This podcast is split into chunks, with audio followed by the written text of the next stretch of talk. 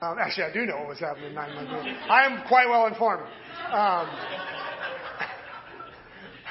I have no idea how we just went down that bunny trail. Uh, let's get started. Um, I'm a storyteller. I'm sure you've noticed um, that I love to tell stories. I love to hear stories. Um, in fact, Esther and I are both uh, storytellers. And, and actually, a better way of saying that is we are both a storyteller. And here's what I mean by that. Um, Esther is the keeper of our stories. Uh, she knows all my stories. She knows all our stories. And she has this amazing knack for knowing where a story should go and which story should be told at any given moment. But she doesn't want to be clunky and go, hey, tell that one story about the one thing. Hey, tell that one story. You know, so what she does uh, is she starts telling a story, and then just at the right time, she pauses. And in that pause, I pick up the story and I take it over from then on out. I finish uh, the story. Um, we've never worked this out on purpose. It's just we've kind of grown into it. Uh, and re- recently we were at Leslie and Sean's house, and we'd been talking for a couple hours for a, a long time. And, uh, and Leslie finally stops us and goes, "Okay, hold on a second. Esther has started like ten stories, and Chris, you finished all of them." I think she was getting frustrated that I wouldn't let Esther talk. Like she was like, every time she tries to tell a story, you take it over. And I was like, no, that's what we do. That's how she, that's how she tell. Every once in a while, I mess with Esther. She'll start a story, and I'll just sit there and watch her. And she doesn't know what to do. She's like, are you gonna, are you gonna do the thing? But anyway, uh, and of course, there's a certain way stories have to be told. It's an art, right? Storytelling is an art. Knowing just when to let out the crucial details and how long to hold the suspense before you drop the punchline. It's more than just communicating what happened. It's, uh, it's taking the listener on a journey um, through what happened. And believe it or not, that actually bears heavily uh, on the way we read the Bible. Um, so I thought what we'd do today is we'd start off with a, a little writing lesson, um, which I thought would be fun. I don't think I'm actually qualified to teach on writing, but um, but I will let you maybe see behind the curtain a little bit and how I how I piece together my sermons, and that might bother some people. You know, they some people say you don't want to know how the sausage is made. You know, nobody wants to see how the sausage is made. Um, but I think it bears on today's message. So I'm going to let you see uh, behind the curtain just a little bit. I don't know how many of you remember your like early high school writing classes, but they say that every persuasive writing piece needs three elements. Anybody remember what they are? Good. That, that'll make it more fun. Logos, pathos, and ethos. Anybody remember those words from way, way back? No, you took the test and you just forgot it, didn't you? That's what, yeah. Um, logos, pathos, and ethos. These actually go all the way back to Greek writing. Um, and, it, and it shows up strongly in biblical writing, which is why I think it's fun to talk about it. Logos is information. And I'm not talking about the logos, like from John, in the beginning was the logos. I'm, this is lowercase logos. It's a, it's a Greek word that just means truth or information or knowledge. Um, this is the data. That logos is data. It's the information. This is where theological debates happen. The, and the main point of logos is to transfer information, is to teach somebody something. Um, so if I were to tell you that Doug and Carrie's party starts at 7 o'clock tonight, that would be logos. That would be the information. That would be data that you need. In the Bible, the primary way that we, logos is communicated is called prose discourse. Um, it, this is speeches, letters, essays, commands. This is all logos. It's, it's where we get that stuff. All of Paul's writings would be considered prose discourse. Uh, the intent would be to communicate a particular set of information, and it generally follows a logical pattern where one thought builds on another. That's logos. Okay, on, and only 25% of the Bible is written in prose discourse. So only, only about a quarter of the Bible is written in the kind of language that's intended to communicate information that way, like truth, which is interesting. Pathos is the emotional appeal of the writing piece. Um, if, if you're writing a persuasive speech about starving children, the logos would be like the statistics about how many kids starve every year. But the pathos would be Max. This kid who had so much potential and so much life, and then and then Max, uh, it's wasted because Max is starving. Like you don't change policy for one kid ever. And so, really, in a persuasive piece it's, piece, it's meaningless, except no real change happens until we're emotional. And so, so pathos is what you put in the paper to grip somebody's emotion. It's, it's the emotional part of the writing. Um, and in the Bible, pathos comes from poetry. Which is kind of interesting. Um, the, the job of poetic writing um, is to capture the emotion and, and communicate an experience. It's not necessarily to, to communicate direct truth. You know, thus says the Lord. No, it's, it's more, uh, it's more to, to get you to experience and feel something. Um, I know a lot of you have heard me use this example, but the fish story, you know, the classic fish story is, is pathos. You know, you, you, you cast, you know, you catch a fish, he's a fighter, you know, when it was fun and it was, oh, you know, and you're fighting with this thing a little bit, and you get it up and it's a fish. You know, and you tell somebody, man, I got, I got this amazing bass, it was a fish, and they're like, cool. And you're like, no, you didn't get it. Like that's you didn't you're not experiencing with me. So the next time you tell it, the fish was this big. And you're like, man, I brought that thing in and it was a fish. And they're like, oh man, that's a pretty good fish. You're like, man, you're still not getting it. The next time you tell it, dude, I brought in this whopper. And they're like, whoa. And you're like, yeah, that was it. Whoa, that's what I felt. That's exact. Now you're experiencing it with, now, it's not accurate. It's not, but it's it's accurate in that they're now experiencing with you what you felt when you were bringing that fish in. That's poetry. That's what you do with poetry. You take somebody through a feeling. How do you how do you communicate awe? Like if when God just touches you and you're and you're standing on the top of a mountain and you're weeping because you're just in awe of His handiwork, and you go to communicate that to somebody, and they're like, and they're like, oh, I love the mountains. You're like, oh no, you didn't get it at all. And you're like, the, the there was the angels were singing and the sun shone down and there was lightnings and thunders. They're like, are you serious? You're like, yeah, that's what I felt. Now you're, that's what poetry does. And so, so and so, what's interesting is 33% of the Bible is written in, in Jewish poetic form. And so 33% of the Bible is written in poetry. It's, it's supposed to communicate an experience and an emotion. And that brings us to the last one, which is ethos. And ethos is way harder to talk about. Ethos is the weight or the essence or maybe even the, the, the uh, importance of the piece. Typically, you add ethos to the, what they teach you to add ethos to a paper by, by quoting somebody important. And so if you're doing this paper on starving children, you, you know, and you just say, starving children is the most important thing facing our world today. Somebody else goes, well, who are you? Like that's, that's your opinion. My opinion might be different. You know, but if I quote somebody who's like the, the expert on all the biggest issues of the world today, and they say it's, you know, I'm like this guy who has studied everything there is to study, and he says this is the most important issue. Well, now the paper has weight. It has a different feel to it. And so in sermons, we tend to quote well-known theologians, people that everybody's heard of. You know, that's why we do that. It adds ethos to the sermon. But ethos is more than just credibility. Ethos is also kind of mood and presence. It's the, it's the mood of the piece. Um, and so if I'm preaching at a funeral, everything from my tone of voice to the, the, the jokes I might tell are going to be very different than the ethos if I'm at a corporate event or a nightclub. You know, and, and, it, and it's from the, from the minute you start talking it has ethos. Like the ethos sets the mood and the, the theme. And biblically, ethos comes from narrative.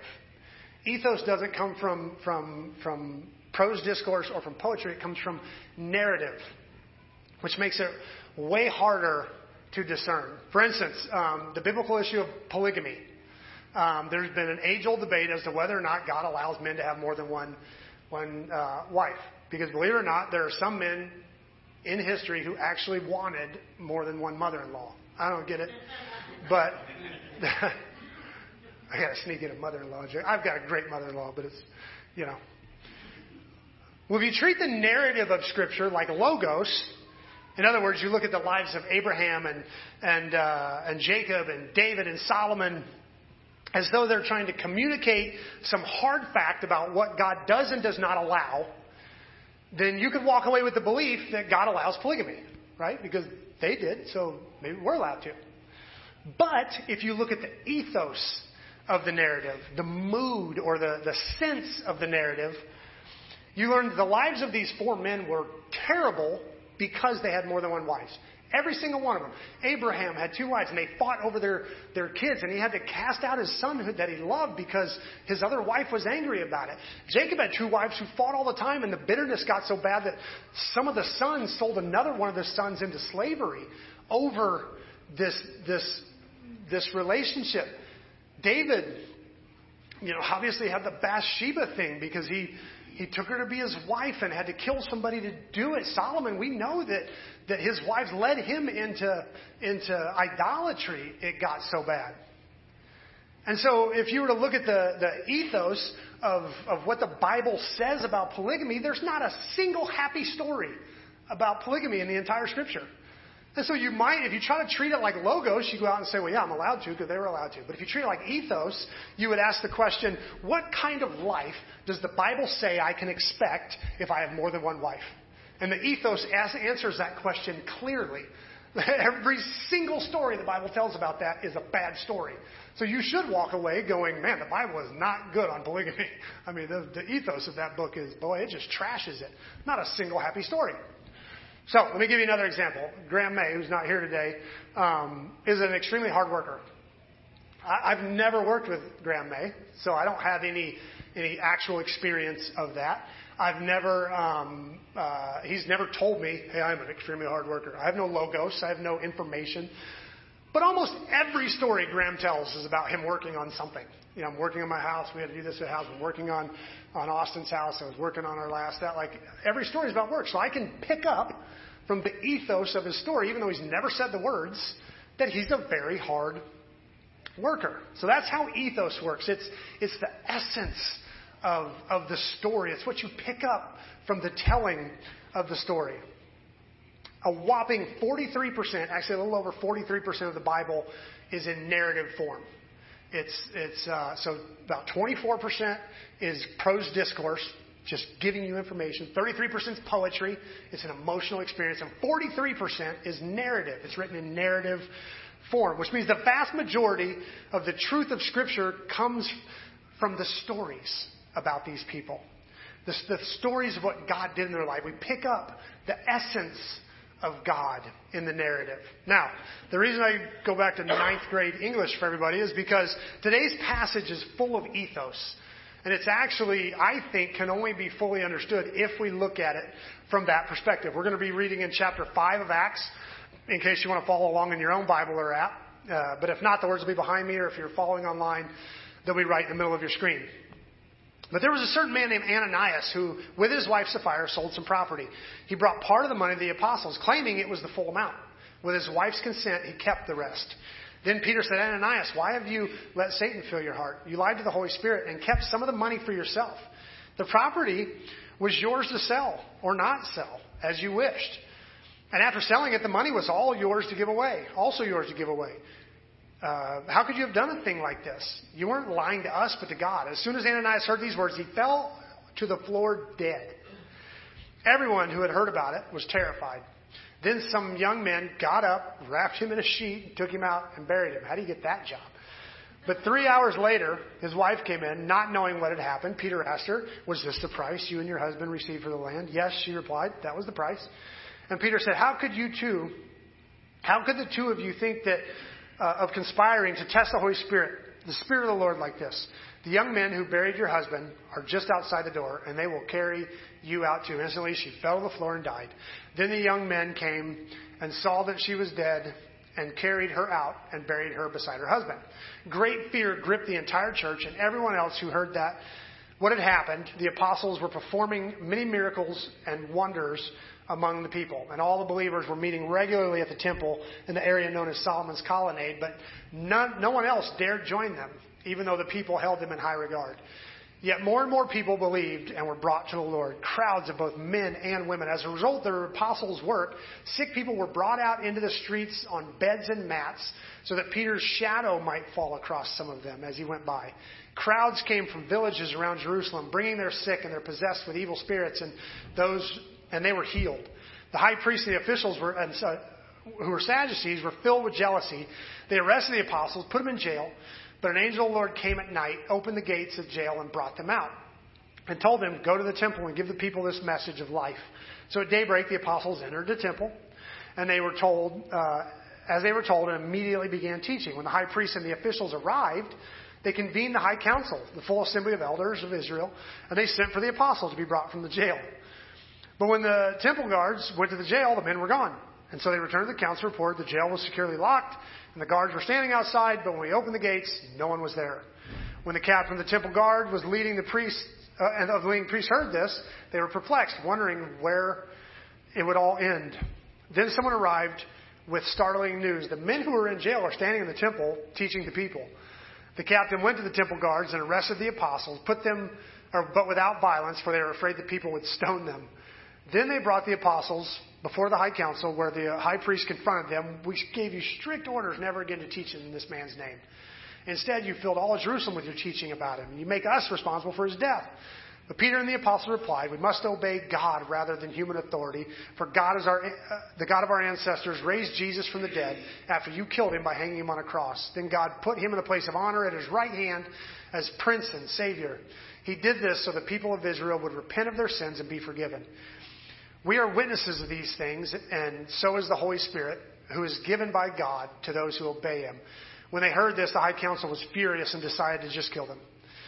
And one member, a Pharisee named Gamaliel, who was an expert in religious law and respected by all the people, stood up and ordered that the men be sent outside the council chambers for a while. He said, Men of Israel, take care what you are planning to do to these men. Some time ago, there was a fellow named Thaddeus who pretended to be something great. About 400 others joined him, and he was killed, and the followers all went their various ways. The whole movement came to nothing. After him, uh, at a time of the census, there was Judas of Galilee. He got people to follow him, but he was killed too, and all of his followers were scattered. So my advice is leave the men alone. Let them go. If they're planning on doing these things merely on their own, it'll soon be overthrown. But if it's from God, you may be, you will not be able to overthrow them. You may even find yourself fighting against God. The others accepted his advice. They called the apostles and had them flogged. And then they ordered them never again to speak in the name of Jesus and let them go. The apostles left the high council rejoicing that they were counted worthy to suffer disgrace for the name of Christ. And every day, temp- from temple and house to house, they continued to teach and preach this message Jesus is the Messiah. This is the word of the Lord. Now, this is a crazy chapter. I know it's kind of long and I'm not the best reader, but you, to get the ethos, you got to get the whole chapter. I've actually been really excited to dig into this chapter for a couple weeks now, to the point that it's been like hard to focus on what I'm supposed to be studying, because I kept wanting to go talk about this chapter. Um, but here's the deal: uh, if you study this chapter looking for logos, for like information, for theology, um, uh, it, this is a tough one because Ananias and Sapphira were church members, and and they sold their stuff and, and gave some of the proceeds to the church. In church leadership, we call that a win. Like, if someone sells something, they want to give a little bit to the church, that's like a good thing. Like, we celebrate that. We encourage that. Um, then you have the fact that the people were dragging their sick friends into the streets, hoping that the apostle's shadow might kind of cross over them so that they would be healed. I have no idea what to do with that at all. Like the, the amount of time I spend praying for healing for people and trying to understand it and figure out what might twist the arm of God so that He would heal. And these people just put them on the edge of the streets and they were healed. Why? I don't, I don't get that at all. I don't know what theology you pull from that. Then you have this weird thing where they get arrested and an angel miraculously frees them, but then tells them to go back in.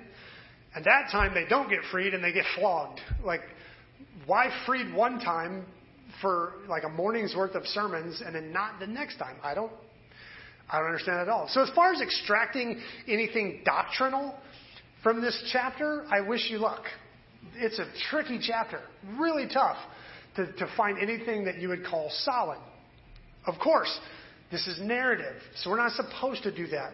This is not prose discourse. This is a story, and we're supposed to grab the ethos of this chapter.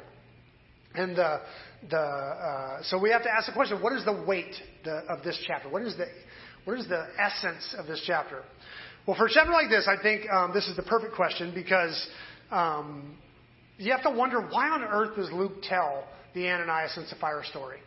Like, what purpose could that story serve? If you're trying to gain converts, maybe not the best story to tell. You know, if you're like, hey, come join our thing. If you get it wrong, you fall over dead. No, that's not that's not an attractive story. So you have to wonder why, why put this story in there? Um, in fact, I don't know anybody that's comfortable with this story. I don't know a single a single person that that goes here because they liked it. Judy asked me a couple weeks ago. I can't wait to hear what you do with Ananias and Sapphira. Like, Nobody, this story scares everybody. And I think that's the point. I think that's the ethos of the passage. In fact, I can, when I was considering putting a title on this message, my title was going to be "Stuff Just Got Real." Only uh, my wife had to talk me into using stuff. Like it just got real. Like the funny thing is, the ethos in this passage is not hidden. It's actually pretty black and white. As soon as Ananias uh, heard these things, he fell on the floor dead, and everyone who heard about this was terrified. Then he says, Great fear gripped the entire church and everyone else who heard about what had happened. I mean, Luke's pretty blunt about the ethos. This was scary. So it seems that if you read this passage and it kind of scares you and makes you uncomfortable and you don't really know what to do with it, yeah, you get it. That's you, you nailed it. And if you have a million questions as to why this happened and what it means and so on, then yeah, exactly, you get it. You picked up Luke's ethos perfectly. This was terrifying, and nobody knew what to do with it. I tried to use this uh, type of ethos to teach my oldest two sons something once that this like set a mood, set a theme. I was looking out in the backyard and they're playing guns like kids will do. And, and, you know, they're reenacting some war scene and one of them shooting the other one and they're, uh, you know, and they're laughing and having fun with it. And it like struck a nerve with me. I was like, you know, it bugged me that they're making war fun. You know, I'm like, war is terrible. It's a, it's a horrible thing. It shouldn't happen. So what I did, they were like nine and ten. I brought them in and showed them the first 30 minutes of Saving Private Ryan. and, you know, I thought like, you need to know how serious this is. You need to feel the ethos of war. They were traumatized. They swear they're still traumatized. Neither one of them will watch a war movie to this day. Like they're, to, to this day, they're both like, when you bring up that movie, they shiver like, ugh, I had nightmares for a week. Yeah. And Esther still won't talk to me about it. So yeah, my experiment worked perfectly. It did exactly what I wanted it to do. That's how ethos works. In today's passage, the ethos seems to be what was happening in the church was amazing. People were getting healed by shadows and, and miraculous things were happening. Like the ethos of everything that's coming up so far. Peter's walking the temple and he heals a guy who's been crippled for 40 years, and this, this amazing stuff was happening because God's presence was so close and so powerful. But that closeness also came at a cost, a terrifying cost. In fact, some couldn't handle the intensity of the presence. Some of them, some of them didn't like that closeness. Uh, Luke says this after Ananias and Sapphira, the apostles were performing many miraculous signs and wonders among the people. And all the believers were meeting regularly from the temple uh, area known as Solomon's Colonnade, but none dared to join them there, even though all the people were held in high regard. It's kind of this weird line where crazy cool things were happening, but everybody kind of held the apostles at arm's length, which is incredibly human. Like, I love how human that, that is. Because let's be honest, if you just watch someone, um, or, or even knew someone who watched uh, someone come in and give a completely free will offering, and out of nowhere, Peter calls out a sin that he had no right to know. And, and when he calls it out, the person falls over dead. And then his wife does the same thing. Be honest, how close are you going to get to Peter? I mean, what do you got in there that you're like, I'm not, nope, I'm not going anywhere near that guy. Who knows what he's going to dig out of here? I don't even want him to know, what, like, how, how far does that gift go? Like, what's my radius that I can keep before he goes, hey, what's going on in your guts? Yeah, I totally get it. If you saw that and he just like nabbed that out of nowhere, something he had no business understanding, and he just calls it, yeah, I'm not going anywhere near Peter. And of course, everyone loved the things the apostles were doing. Like that part you want. So yeah, you drag your people on the side of the street and you hope his shadow falls and but you don't get too close. And so we see the beginning of a story that we've seen before. We've talked about this before. This has happened before.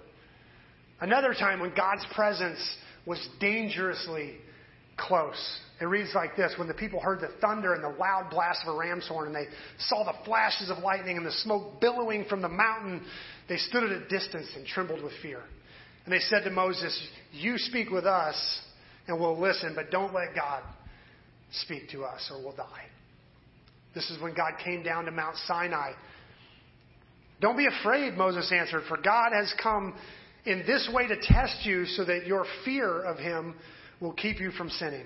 As the people stood in the distance, Moses approached the dark cloud where God was.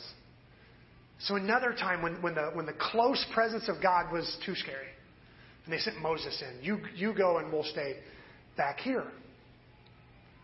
It was almost the same story. And, and, the people want Moses to stay close to God because Moses is doing amazing things. He parted the Red Sea. He's got this incredible power. Of course, they want that part. They just don't necessarily want to get too close themselves. But both these beg the question what is different about Peter and Moses that they're able to get that close? What made these two guys willing to brave the presence of God when everyone else shies away? And with Moses, it's not exactly fair. Moses had a Moses cheated a little bit because Moses had stood on another mountain and as, the mountain, as this mountain, as Sinai, is covered in fire, and Moses is contemplating going in there, he had, he had a funny security that nobody else had. Because one day Moses was tending the flock of his father in law Jethro, the priest of Midian. He led the flock far into the wilderness and came to Sinai, the mountain of God, where the angel of the Lord appeared to him in a blazing fire from the middle of a bush. Moses stared in, in amazement. Though the bush was engulfed in flames, it didn't burn up. This is amazing, Moses said to himself. Why isn't this bush burning up? I must go and see. Though the bush was engulfed in flames, it didn't burn up. So if you're entering the fire of God, it's kind of nice to know firsthand that God's fire doesn't necessarily consume. That the fire of God can burn without destroying. Moses saw it in a bush. He saw that the bush was able to stay a bush even though the fire of God consumed it. And so he knows if I go into that fire, I won't necessarily be consumed. Nobody else knew that. Nobody else had seen that. So to them, it just looks like fire. And they're like, I'm not going. Who walks into fire? But Moses had a secret. He knows there's something different about the fire of God. I guarantee that bush was on Moses' mind when he climbed the mountain. Okay, that juniper was on fire. I'll, I'll be fine. I'll be fine. Just like that juniper, I'll be fine. I'll be fine. I know he was thinking about that bush as he walked up there. So Moses had an advantage. But he actually had more of a knowledge. He had more than just an understanding of God's fire. He had instruction on how to handle that moment. Don't come any closer, the Lord warned him. Take off your sandals, for you are standing on holy ground. When Moses saw the bush, Take off your sandals. Moses learned right off the bat that there is a process to approaching God. And step number one is humility and vulnerability. To take off your shoes in a rocky, mountainous ground is incredibly vulnerable. Moses had to make himself defenseless. And really, this exchange sets a theme that continues through the scripture where those who draw near to the fiery presence of God do so with extreme humility. One of the most powerful images we have is in Isaiah where the prophet sees the presence of God filling the temple. And it says the whole temple was filled with smoke. And the prophet says this It is all over. I am doomed, for I'm a sinful man. I have filthy lips, and I live among people who have filthy lips. Yet I've seen the King, the Lord of heaven's armies. So Isaiah's like, well, I got too close. A sinner like me, I'm done.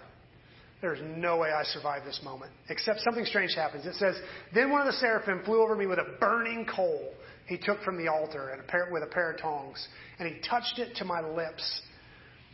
And with he touched my lips with it and said, See, this coal has touched your lips, and now your guilt is removed and your sins are forgiven.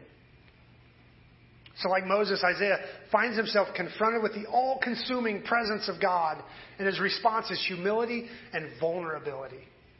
And he finds that the fire doesn't actually consume him, but rather it purifies him.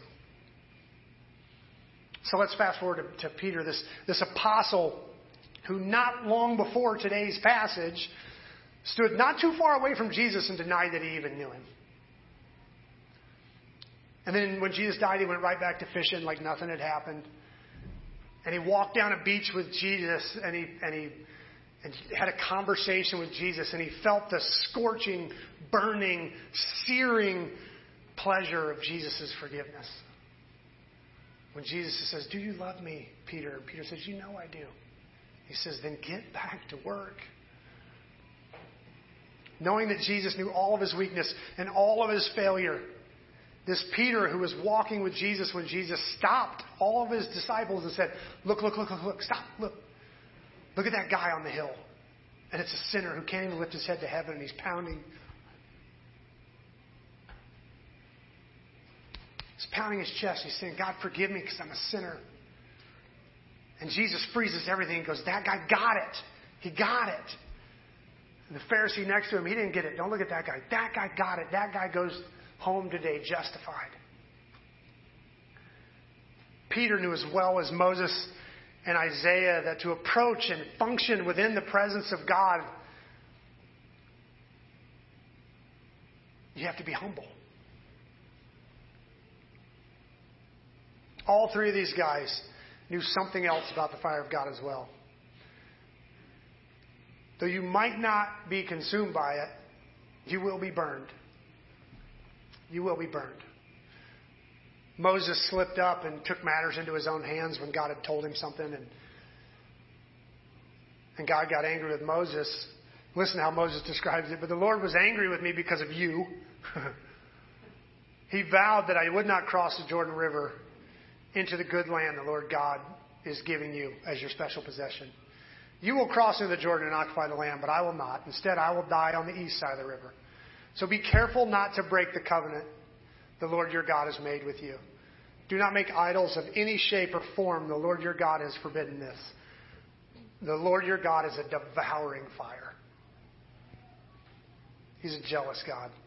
Isaiah had his lips burned clean by the fire and Jewish tradition says that Isaiah was, was sawn in two by Manasseh, King Manasseh.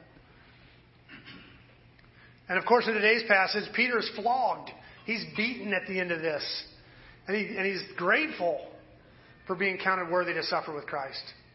And of course, none of these people, uh, you know, were kept from suffering. So we have a dichotomy. The, these men who got incredibly close to the holiness of God seem to function differently and miraculously in the world, which is awesome. But they also paid a high price for that, which is terrifying. But they didn't pay the price that Ananias and Sapphira paid. And that's where things get weird. I mean, let's be honest, none of us are comfortable with that story.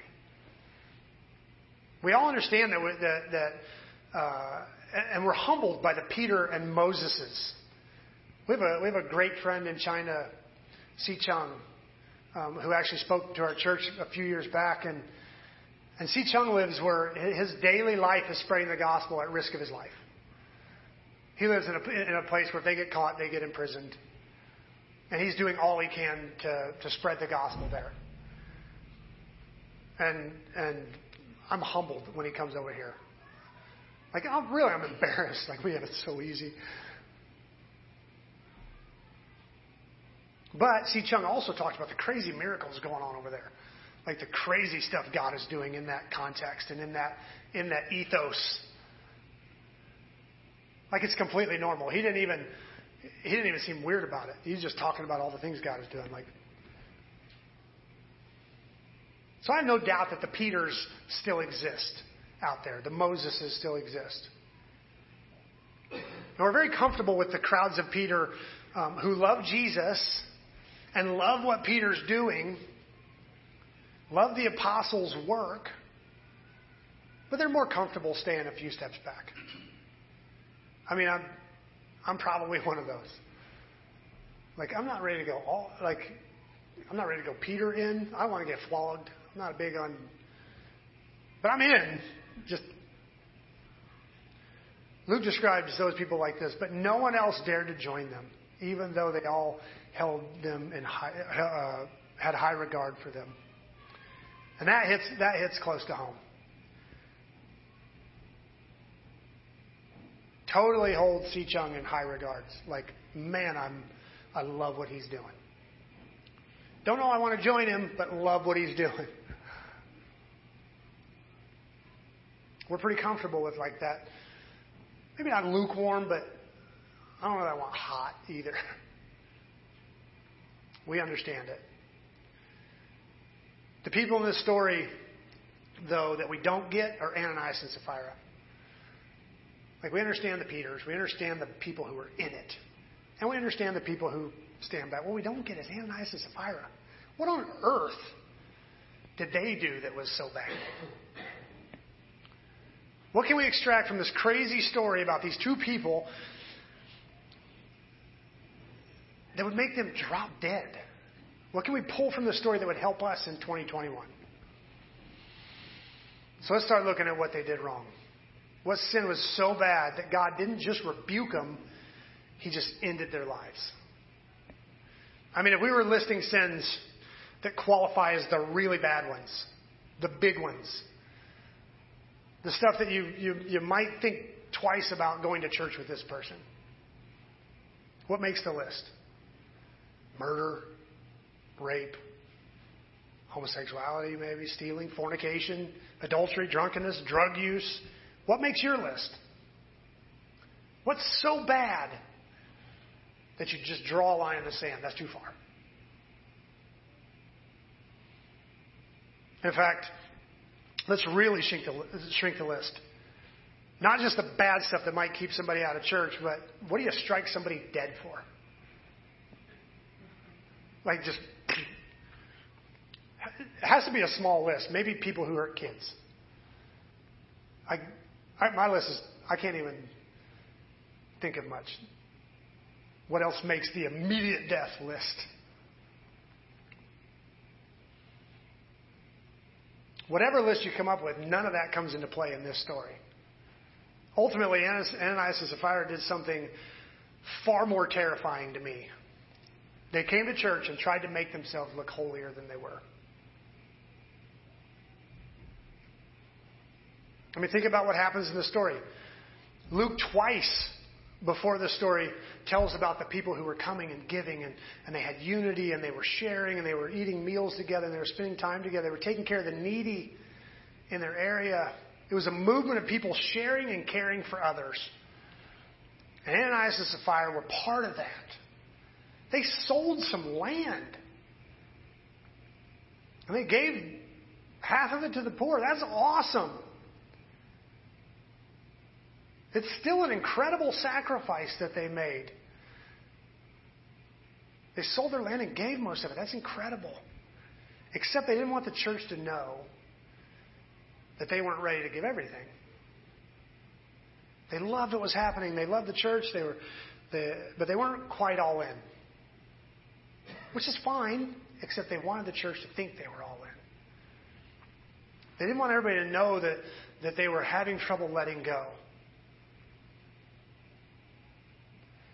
I think they probably heard everybody praising Barnabas. Barnabas, the, the very end of the last chapter, Luke tells us about Barnabas who sold a bunch of land and gave it all to the church. They heard everybody oohing and ahhing over Barnabas and how awesome Barnabas was. And they wanted some of that. Everyone marveled at this other guy and they wanted people to think that they were that spiritually mature. They were that holy. So, what was Ananias and Sapphira's great sin? They weren't authentic. They were phony. They were fake. They presented a holier picture than was accurate. I told you in our last sermon in this series, which was two weeks ago, that I'd, I'd spend the next two sermons talking about why we don't see the kind of power today that the early church experienced. I gave the first one last time. The church, we've lost our unity. Despite our disagreements, there, there were, they were one church. Despite their disagreements, they were one church. They were unified, committed to following Jesus' last and longest prayer that they might be one as he and the Father were one. That was Jesus' last cry to the Father God, make them one, like you and I are one. And the early church had that, and we've lost that. We fight and we bicker and we divide over theological things, and, and we've lost our unity. I think with that, we've lost some of our power. But the second one comes from today's story is that we lack authenticity. We wear masks. We play roles so that people will know, won't know who we really are. I mean, be honest, how many of you have struggled with church because, by your estimation, the people were phony? Come on, be real. Don't make me stand up here by myself. Yeah, we've all, we've all struggled with that. And how is that any different than what Ananias and Sapphira did? I want people to think that I'm better than I am. I don't want people to know me. See, when the scriptures talk about the fire of God's presence, it describes two functions. The fire consumes, that's the scary one. That seems to be what happens to Ananias and Sapphira. The fire consumed. But the other function is that the fire purifies. The Bible uses this metaphor often. It, it, talks about gold all the time. The way gold works is on a 24 karat scale. And so 24 karat gold means that 24 parts out of 24 is gold. So 18 karat gold means 18 parts are gold and the other six parts are some other baser metals, nickel or something else. And the way you get gold to be more pure is you heat it until it melts and, and the, the other metals, gold is a heavy metal, it drops to the bottom, the other metals come to the top. It's called dross. And they melt it and then they, they rake the dross off the top, and what you have is the pure gold underneath. So here's the irony. We, we have this tendency to feel like you can only come into God's presence if you're pure. Like you can only enter God's presence if, if you're if you're living right and you're doing right and everything in you is right. But the Bible seems to indicate that the presence of God is what is supposed to expose the dross that needs to be dealt with. So when we're closest to the presence of God is when we're supposed to see the ugly stuff. It's what's supposed to reveal the mess. But we hide our dross. We come into the presence of God with our dross neatly tucked in the back. Especially when we gather in God's presence. I don't want anybody there to know who I am. What would they think? We fight against the purifying presence of God at, and risk the consuming presence instead. The Hebrew language has a word for this kind of beautiful, dangerous presence of God. It is really quiet in here today. They, we call it the glory of God. They, they say the glory of God filled a place. The English word glory doesn't really do it because we just think of shiny or pretty or it's glor- glorious. But the Hebrew word for glory is, is kavod, and it means the, the weight, the heaviness of God. There's other times it's translated the weight of something. It's, it's kavod. I, I love the Hebrew word because it feels heavy. The kavod of God. So when the original temple was dedicated, it says the kavod of God came down to the point that the priests couldn't even stay in the temple. It was too heavy. They had to leave while the glory of God, the kavod of God was there. This attribute of God is harder to talk about than some of the others. See, we talk about the laws of God all the time. What God says you can do and don't do and, and the rules. That's logos. We talk about the logos all the time. And also, we talk about the love of God all the time. How Something breaks God's heart, how God loves us, and, and that's the pathos. We talk about the pathos of God all the time. But the kavod of God can only be captured in narrative. That's the ethos. It's the weight. It's the weight of God. So when Moses experiences the kavod at the burning bush, he didn't pretend to have it all together. Not even a little bit. He takes off his shoes. He starts to confess his weakness. I, am not a very good speaker. He starts to confess his sin. They're not going to listen to me. I killed a man. Like he, he, he just bears all before God. When Isaiah experiences the kavod of God, he immediately begins to confess his sin. I'm a man of unclean lips. I live amongst a people of unclean lips. I, I can't, I can't bear this kavod.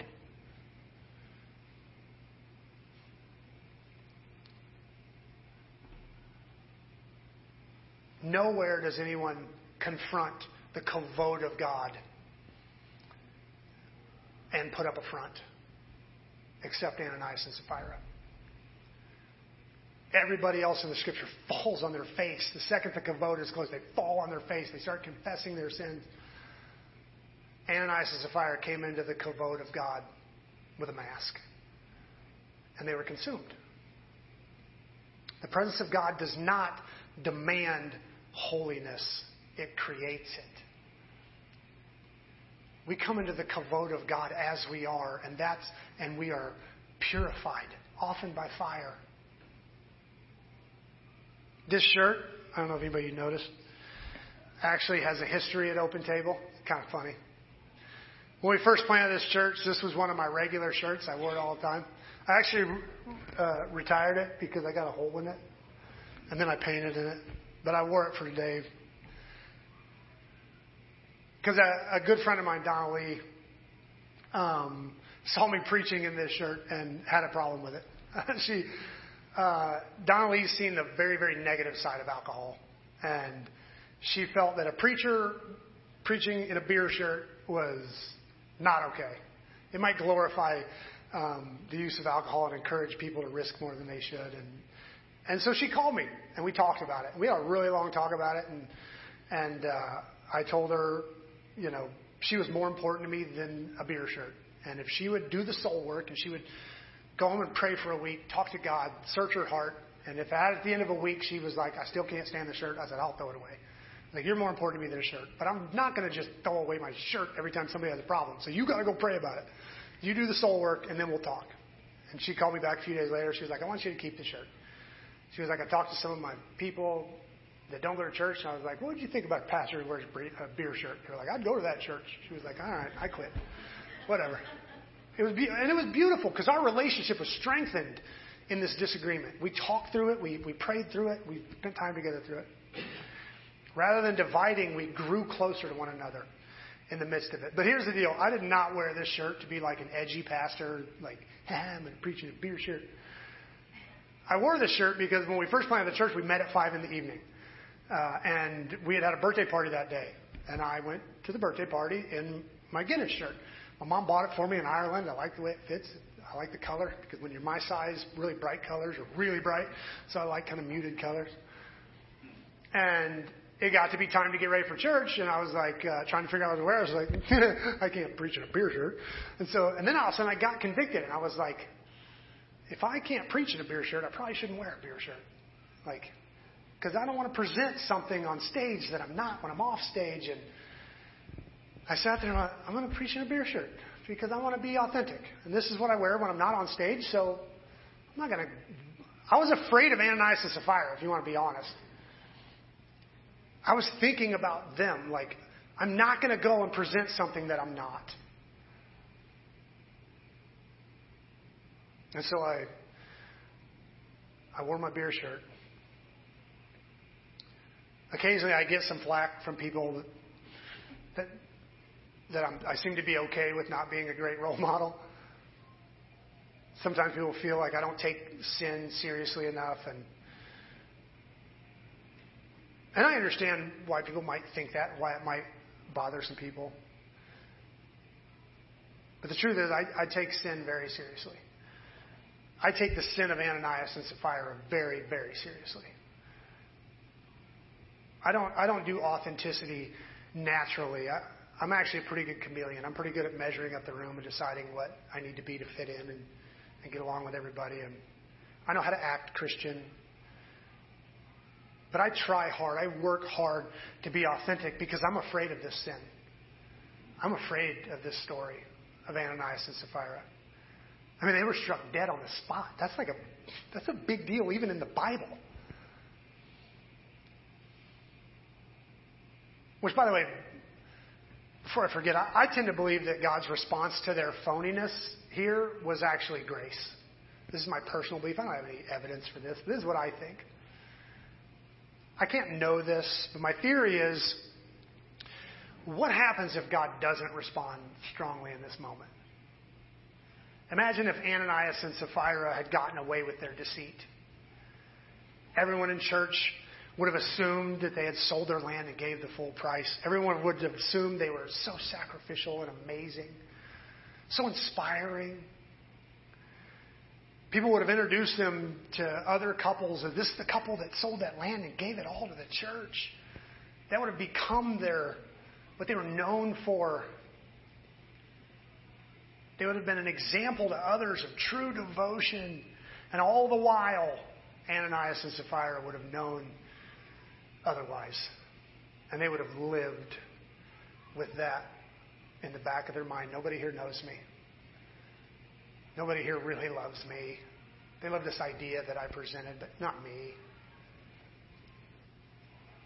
It would have grown harder and harder and harder to connect with anyone, to have any real relationships. Before long, Ananias and Sapphira would have grown isolated and alone.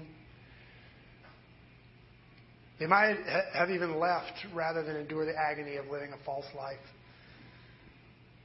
It could have been that a quick exit was the most graceful thing for them.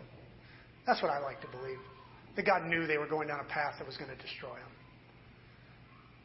Again, I can't know that, but it's my belief. See, I think the reason God takes this sin so seriously is because the core of his being is love. Love God, love others. Giving and receiving love is what it means to be God's people. And you simply cannot receive love when you're wearing a mask. The mask gets all the love, and you sit behind it alone. So, too often we sit around isolated and unloved behind a mask while we try to love other people's masks while they hide behind it. It's ridiculous and gross. To come into this place and be fake is to profane love. And love is the root of the entire gospel. That's why Peter was able to say, You weren't lying to us, but to God. So, first of all, I don't think Ananias would have seen it that way. I think Ananias would have been like us, just assume God knows everything and God sees this and we'll, we'll repent and forgive. I think Ananias thought he was lying to Peter, not God. But Peter's like, that's not how this works. God calls the church his body, and when God commands his body to love God and love people, and you walk in to his body wearing a mask, you aren't just lying to God, you're lying to the body of Christ. So the past two sermons have been a little preachier than normal. I know, I can tell by the silence. But these are two of my hot buttons. The two sins I'm really afraid of division and being inauthentic. it's not that if we commit these sins, we're going to go to hell. We commit all these sins. We all commit these sins. And the blood of Jesus covers them like any other sin, but these two carry a ton of biblical weight. So much emphasis on the scriptures put on unity, on, the, on one body, one church. And yet we're so flippant about judging which theological groups are in and which ones are out. And that terrifies me. I won't do it. And my goodness, probably the strongest reaction to sin in the entire New Testament happens because a, cu- a, couple present themselves to be holier and more devout than they really were. And that terrifies me too. So, how do we respond to this? This is going to be a short response today. I'd love to see us respond to this message in two ways. First, be you. Lay down the mask. The truth is, Jesus and your church family are dying to love you. And if all you're showing us is a mask, you're, you're cheating yourself and you're cheating us. Give us a chance to love the real you. And second, please, oh, please, learn to value authenticity in others.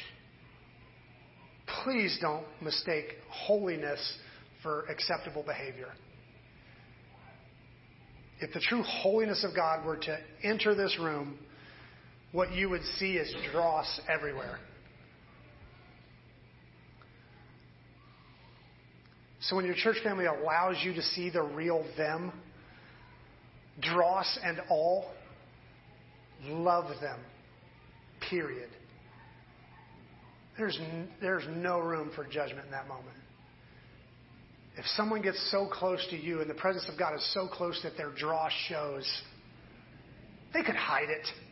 They could put up a mask. Every one of us knows how to do that. If someone is real with you, they're trying to be real with you. You didn't find anything out. We all know how to put up a mask. We all know how to be fake. So when someone comes and they're real, honor that moment. Love them. Authenticity is a gamble and it's terrifying. And the damage you can do by judging or mistreating someone when they're authentic is huge. So don't do it. I don't tell people what to do very often, but I'll, I'll tell you what to do in that one. Don't do that. Here's what I believe I believe if we commit to unity, even when we disagree, and surely we will, if we commit to loving each other and really loving the entire body of Christ, and we embrace true holiness, which means being authentic and allowing the dross to come to the surface,